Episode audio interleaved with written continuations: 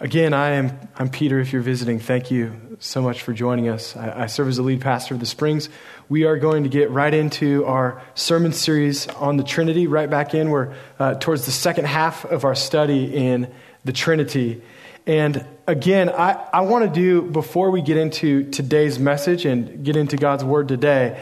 Um, I want to just share with you a little bit for two or three minutes uh, in general about why we study the Trinity and why we believe this strange and mysterious thing that God is three persons in one God. I actually got that backwards in the first service. So uh, thank you for whoever reminded me of the accidental yet blatant heresy. Uh, we'll go with the second service recording here.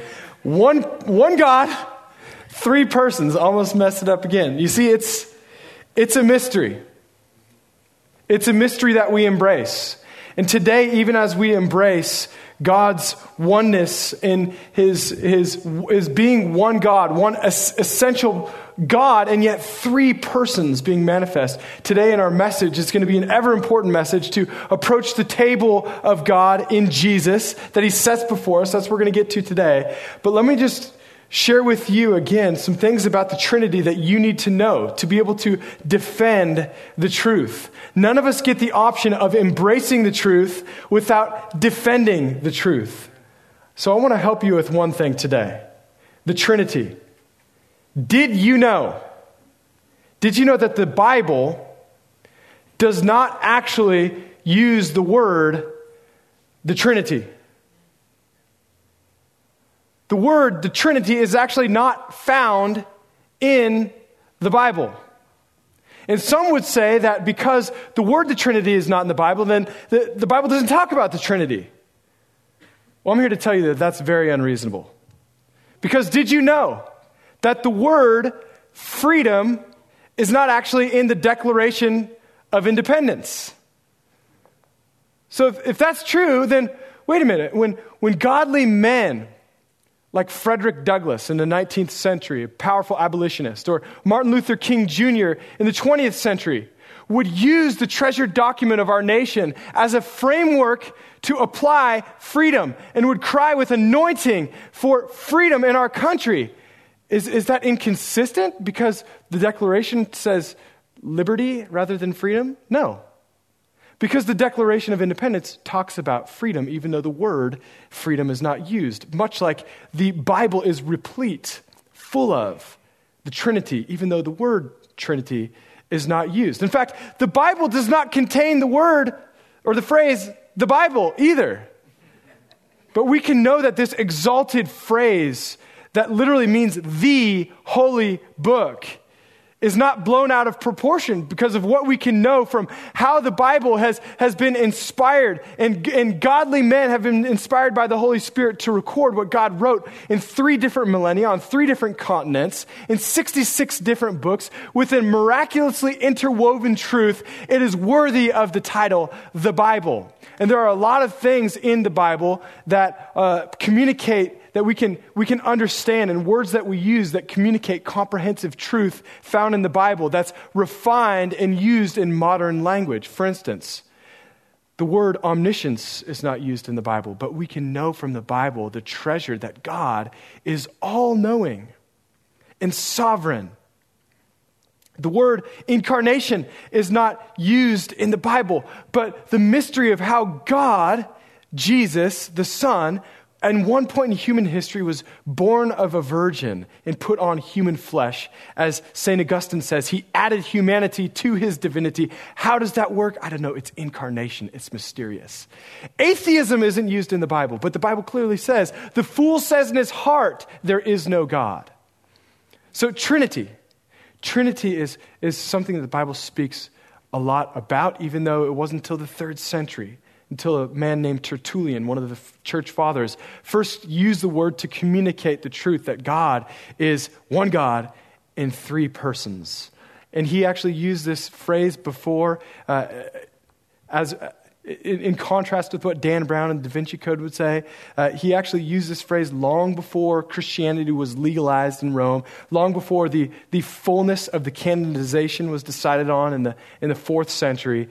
Trinity was used, and the Trinity was spoken of thousands of years before that. And today, for the second time, we're going to zero in on the second person of the Trinity, our God, the Son of God, Jesus. We're going to circle back to Psalm 23. I'm going to ask you to stand to your feet to honor God's word. And we're going to see something else of the Son of God in Psalm 23. But I am going to go ahead and read the whole psalm again. It's my favorite psalm. And no, if you memorize it, you cannot get an In-N-Out animal style cheeseburger. That was the last that was the last time you had your chance already. Four people memorized it and stopped me and recited it. There will be more challenges in the future. But here we go Psalm 23, starting with verse 1. The Lord is my shepherd. I shall not want. He makes me lie down in green pastures. He leads me beside still waters. He restores my soul. He leads me in paths of righteousness for his name's sake. Even though I walk through the valley of the shadow of death, I will fear no evil, for you are with me. Your rod and your staff, they comfort me. You, you prepare a table before me in the presence of my enemies. You anoint my head with oil, my cup overflows. Surely goodness and mercy or love will follow me all the days of my life, and I will dwell in the house of the Lord forever. Thank you. Y'all can be seated as we pray. Lord, please add a blessing to the reading of your word. Amen. Now, the last time we were in our Trinity series, we unpacked the first four verses of Psalm 23 as we talked about Jesus the shepherd. Now, today I want to unpack the last two verses of Psalm 23, and we are going to see another aspect of our God, Jesus. You see, somewhere in between verses 4 and 5, we are led out of the pasture and we are led into the very house of God to sit at the very table of God where we see that Jesus is our great and mighty host. Jesus the host. Again, verse 5 starts with these words You prepare a table before me in the presence of my enemies. Now, some of y'all might at first glance say, Man, why would I be wanting to sit at a table with my enemies? That doesn't sound like a very good meal.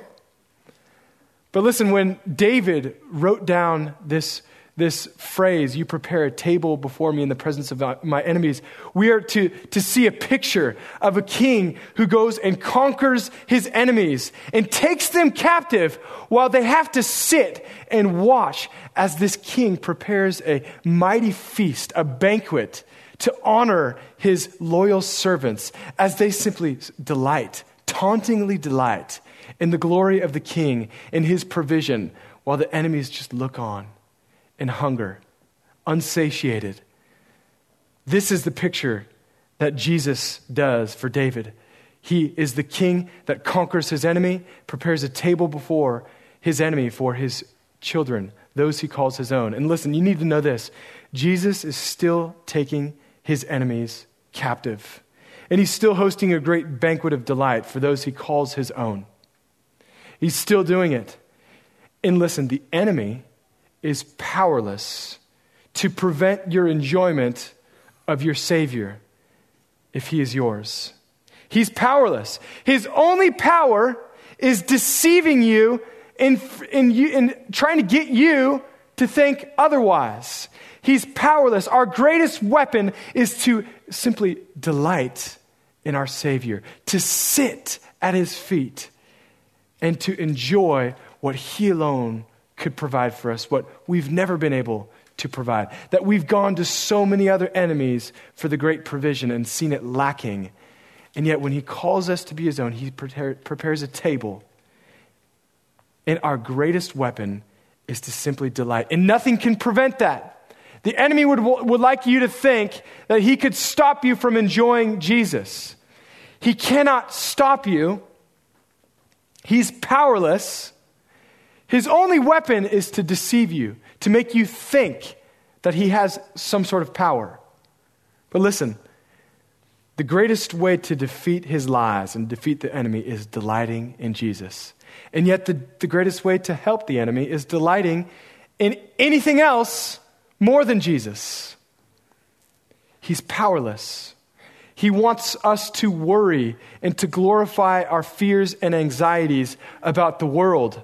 He wants to glorify and manipulate our fears about our, our finances, relationships, our worries, and to glorify and build those lusts and fears and worries out of where they belong. Jesus wants to grow his delight in him and thereby make the enemy rendered powerless and have to actually watch as you conquer in the delight of the king. You know, your life is a battle of delight. You need to know this. Your life is essentially a battle of delight. And your ability to conquer the enemy is an ability to delight in Jesus. It's all about delight. What do you delight in? Before I came to know Jesus as a young man, as a younger man, um, I, I actually was under the deception and this bondage of deception of lies that the enemy held me under, and that I gladly and pervertedly kept myself under this, this, these lies that I kind of believed that to live a life of faith, I would have to render all of my desires and my, my longings for excitement in life, I would have to essentially erase those desires to kind of surrender my life to this, this religious state of perpetual boredom. And so I kept doing my thing, and I, and I would do what I wanted, and I would try to, to manipulate other people to get what I wanted because I had all these desires that I wanted to fulfill. And no matter how many times I tried to fulfill them, it was not left fulfilled. And I thought God was just, just wanting me to take all those desires and erase them so I could kind of sit in clouds and kind of sing some, some hymns that I didn't want to sing or something like that. Uh, side note, I really love those hymns now. The long story short, what I saw was that God wasn't wanting me to erase those desires. He was wanting me to bring all my desires to Him and see if they would even compete with the table He prepared before me. And they didn't. He wasn't insecure, hoping, oh man, Pete, Peter wants all these things, and I don't know, I don't know how to bow, battle those desires that he has, because all I got is some, some rules for him. See, that's what I thought. That's the deception I was under. And what I soon realized is that Jesus is the one who can unlock and redeem all my desires. He is the object of desire that I would not be left unfulfilled. Let's just take sexual desire, for, an, for instance. God wasn't sitting there before I came to know Jesus, biting his proverbial nails, saying, Man, I don't know what to do with, with the sexual desire Peter has. In fact, God knew, God who made sex, by the way, he knew that only in him, and only the life that he had for me, and only in the exhilaration of his design for it, and his protection in it in marriage, could I see fulfillment with that small desire. And, and, only in Him can I find that there is a greater desire that overrides my perversions of those desires. Only there. And you know what? Jesus also wasn't insecure about my other desires my desire for fame or, or my desire for, for uh, selfish ambitions. I had this desire for fame long back, way long before Twitter. I wanted to be followed. I wanted my life to exude something of worth, right? And Jesus wasn't worried about those desires. In fact, Jesus says, Look, bring those to me, and I will give you a desire for a greater ambition, a greater adventure, a greater fame, my fame over your fame. What I found is that since seeing my, myself, my being, my life restored in light of the, the, the great and wonderful Jesus who prepares a table before me of delight, since coming to know him and being renewed in him, I can really look back on my old life, chasing my own desires, and really see that, that these new desires for his kingdom eat those old desires for lunch. And my old life is the life that's boring. This exhilaration of his kingdom, this adventure and delight in him is a greater battle. And your life is a battle of delight. I think the author C.S. Lewis puts it best when he says, It would seem that our Lord finds our desires not too strong, but too weak. We are half hearted creatures, fooling around with drink and sex and ambition when infinite joy is offered to us, like an ignorant child who wants to go on making mud pies in the slum because he cannot imagine what is meant by the offer of a holiday at the sea or a feast at his table. C.S. Lewis says, We are far too easily pleased. It's not that we seek pleasure that's the problem, it's that we're too easily pleased. And when we go before Jesus, he says, Oh, oh you want pleasure? Oh, oh you want relational continuity? You, you long for relationship? You have longings, you have desires? Bring him to me. Bring him to me. He, he understands that he can unlock and give you greater ones. Jesus is the only being, mysteriously, who we can simultaneously be completely satisfied by and yet also hungry for. It's a mysterious adventure of delight that we find in Jesus. He prepares a table before me, a table of delight, in the presence of my enemies. And what I can do against that enemy is enjoy Jesus, and it disarms him. He prepares the table before me in the presence of my, enemies, and he anoints my head with oil. Now, when it says he's anoint, he anoints my head with oil, some uh, have wrongly inferred that this is a, a coronation anointing, like when David was anointed by Samuel to be the king. But this isn't a, an anointing of a, a king, this is actually the great host anointing his guest. We know this from the New Testament when, when Jesus spells out the, the responsibility of the host to, to rightly lavish a, a good hosting love on his guests. When he says to a Pharisee, he says, Look, I came in here and you never anointed my head with oil. In essence, it is the great host, it is the king himself that is anointing his subjects, his beloved ones. That's the picture of what we see here in Psalm 23. When it says, You anoint my head with oil, it's something that only the host can give us. Now we know from the New Testament that this is more like a priestly anointing. We know from the New Testament that we are all priests of a living God. We are, if we know Jesus, we are bridges between people who do not know God and are completely without the anointing of knowing God, like we used to be. A bridge between the lost in God Himself. And the thing that, that allows the flow of life and anointing and mystery of God to those who don't know Him is the, the anointing of God that He brings Himself. And we know from, from the New Testament that when, when Jesus anoints His priests, us, with that anointing, that, that ability that's not found in ourselves to do what He's called us to do, to be His priests, that he anoints us with his anointing. And, and this anointing is so much foreshadowing of when God himself baptizes with or in the person of the Holy Spirit. He baptizes with the person of the Holy Spirit. But we're going to talk a lot more about him next week and the week after. You anoint my head with oil, my cup overflows. This is the great thing about desire. It's an overflowing desire. It's an overflowing provision that God has for us. Why is it that in one of the most wealthy and prosperous generations, nations, cultures in history, why is it that you, like me, come on, and, and you have to admit to yourself, can so often be prone to thinking about what we're lacking? The Lord is my shepherd. I lack nothing. My cup overflows. But why is it that I'm, I'm so often uh, focusing on that cups? That cup is actually go, going empty there.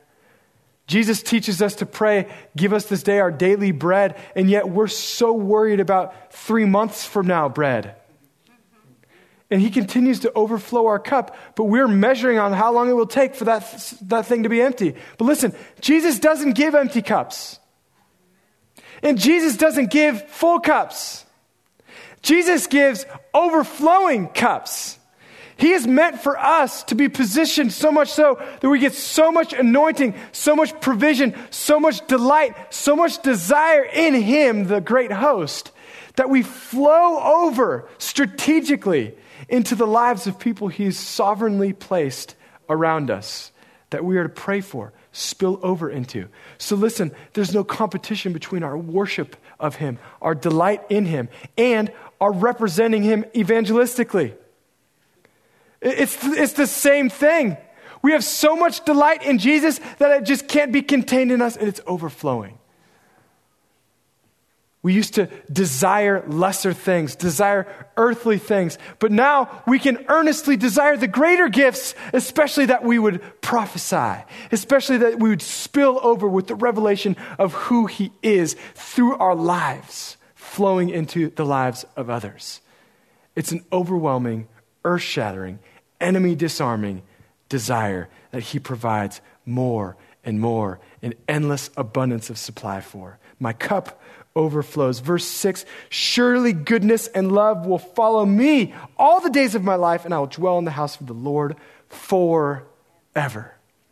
Now, again, this word follow is an interesting word because even when we fail to follow him and we fail to follow goodness and mercy, it says that goodness and mercy follows us. And the word used here for follow is literally like hunts me down, persecutes me, comes after me.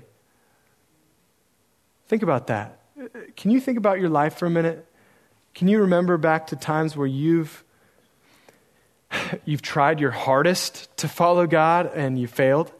Uh, you've tried your hardest to follow after good things, but you haven't done very well. And maybe times where you've become disillusioned or for whatever reason, you've started to wander away. Think about this. Times where emotionally or literally or figuratively, you've wandered away from your trust in the great host, in Jesus. In times where nonetheless, he has hunted you down. Your resolve to wander is no match for his resolve to follow you. For some of you, you're, you're in the process of his hunt right now as we speak. Goodness and mercy is continuing to follow you as it's continuing to follow me. How long? All the days of my life, and I'll dwell in the house of the Lord forever. Jesus is the great host. And let me show you one distinct place of many, but one really good place where Jesus, the host, is made manifest in the New Testament. I'm going to go to Luke chapter 10 and read some verses where what we've just read in these last two verses of chapter 20, of 23rd Psalm is shown in the very life of Jesus. Verse 38 of chapter 10 of uh, Luke's gospel account it says, Now as they were on their way, Jesus entered a village, and a woman named Martha welcomed him into her house. Important words. Verse 38, verse 39. And she had a sister called Mary who sat at the Lord's feet and listened to his teaching. But Martha was distracted with much serving. Much serving.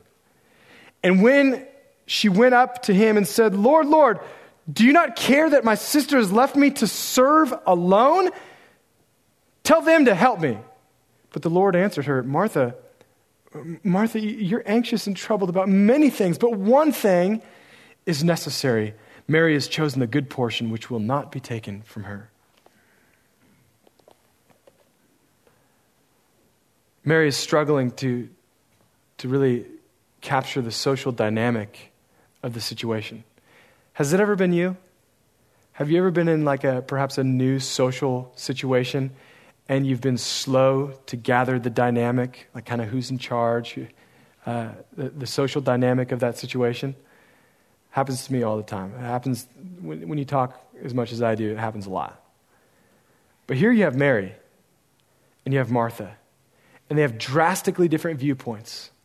Martha thought it was, it was her burden to serve Jesus, to be the host, But Mary somehow knew that Jesus wasn't looking for wine and matzah bread to be served to him. She knew that she was the guest in her own house.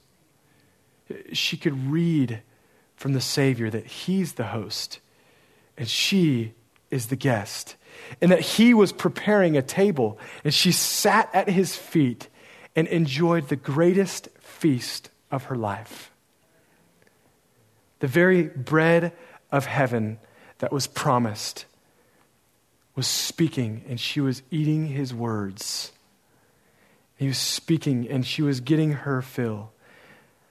Now, from Psalm 23 and the table prepared before us, and from this moment, I have one big takeaway that I want to challenge you with, and it is an imperative.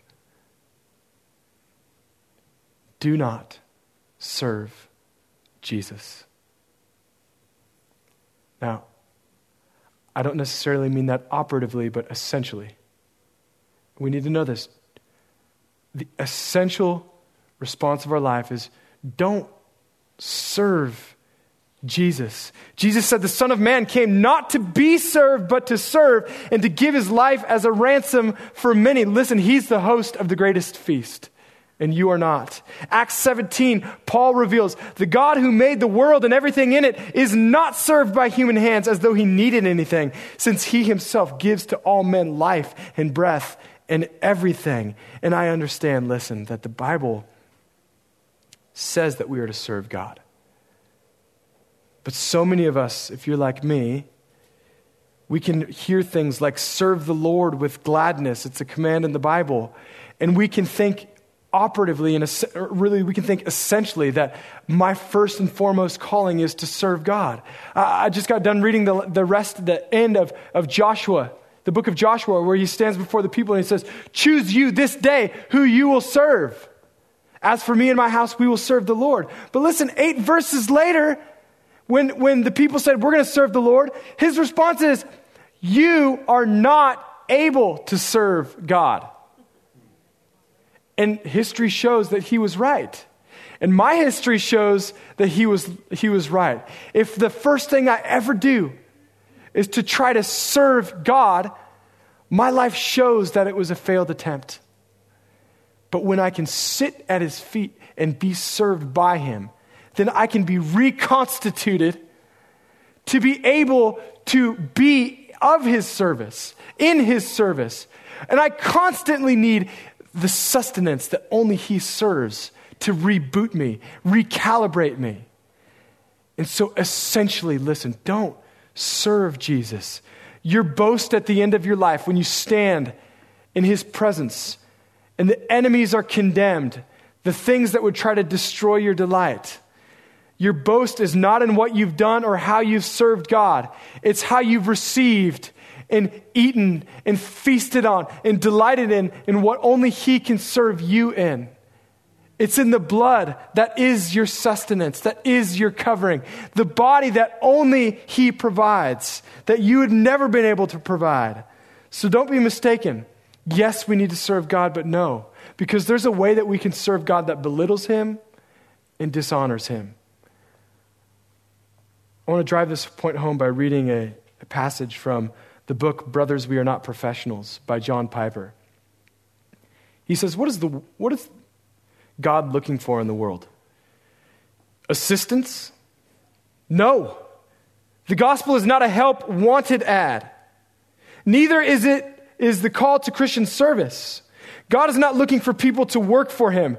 The eyes of the Lord run to and fro throughout the world, Second Chronicles says looking for those whose hearts are fully blameless towards him so that he might show himself powerful on their behalf. God is not a scout looking for his first draft choices to help his team win. He is an unstoppable fullback ready to run touchdowns to anyone who'll give him the ball. But uh, isn't there some way we can get something we can give God that won't belittle him to the status of beneficiary? Yes, our anxieties. It's a command. Cast your anxieties on him, First Peter says. God will gladly receive anything from us that shows our dependence on him and his all sufficiency.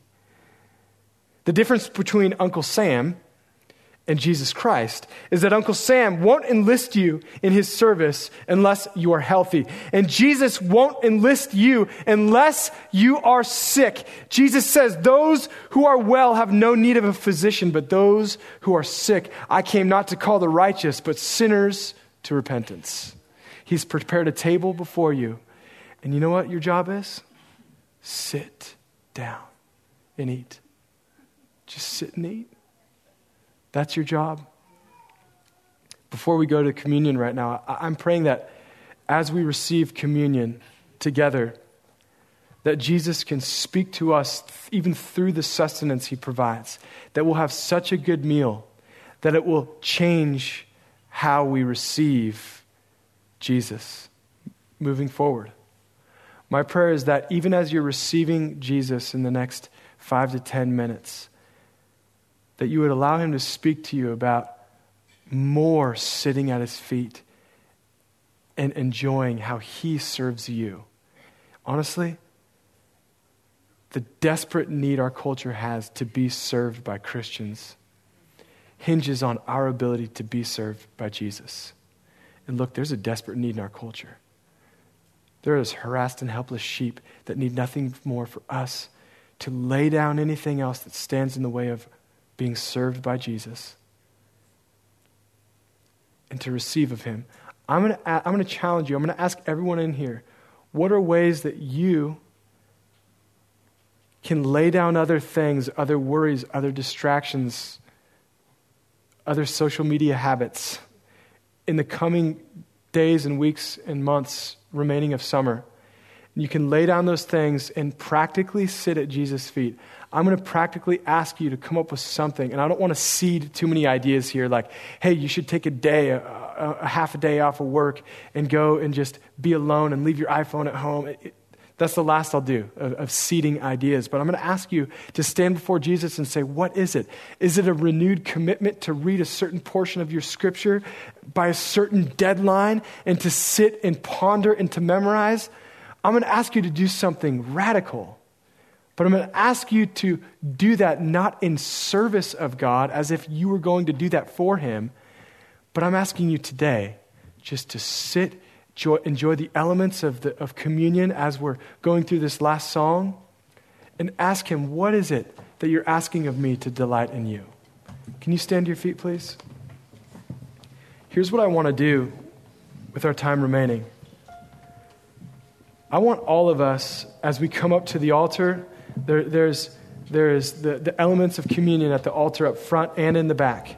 But as you go to receive the elements of communion, I'm asking for a trade.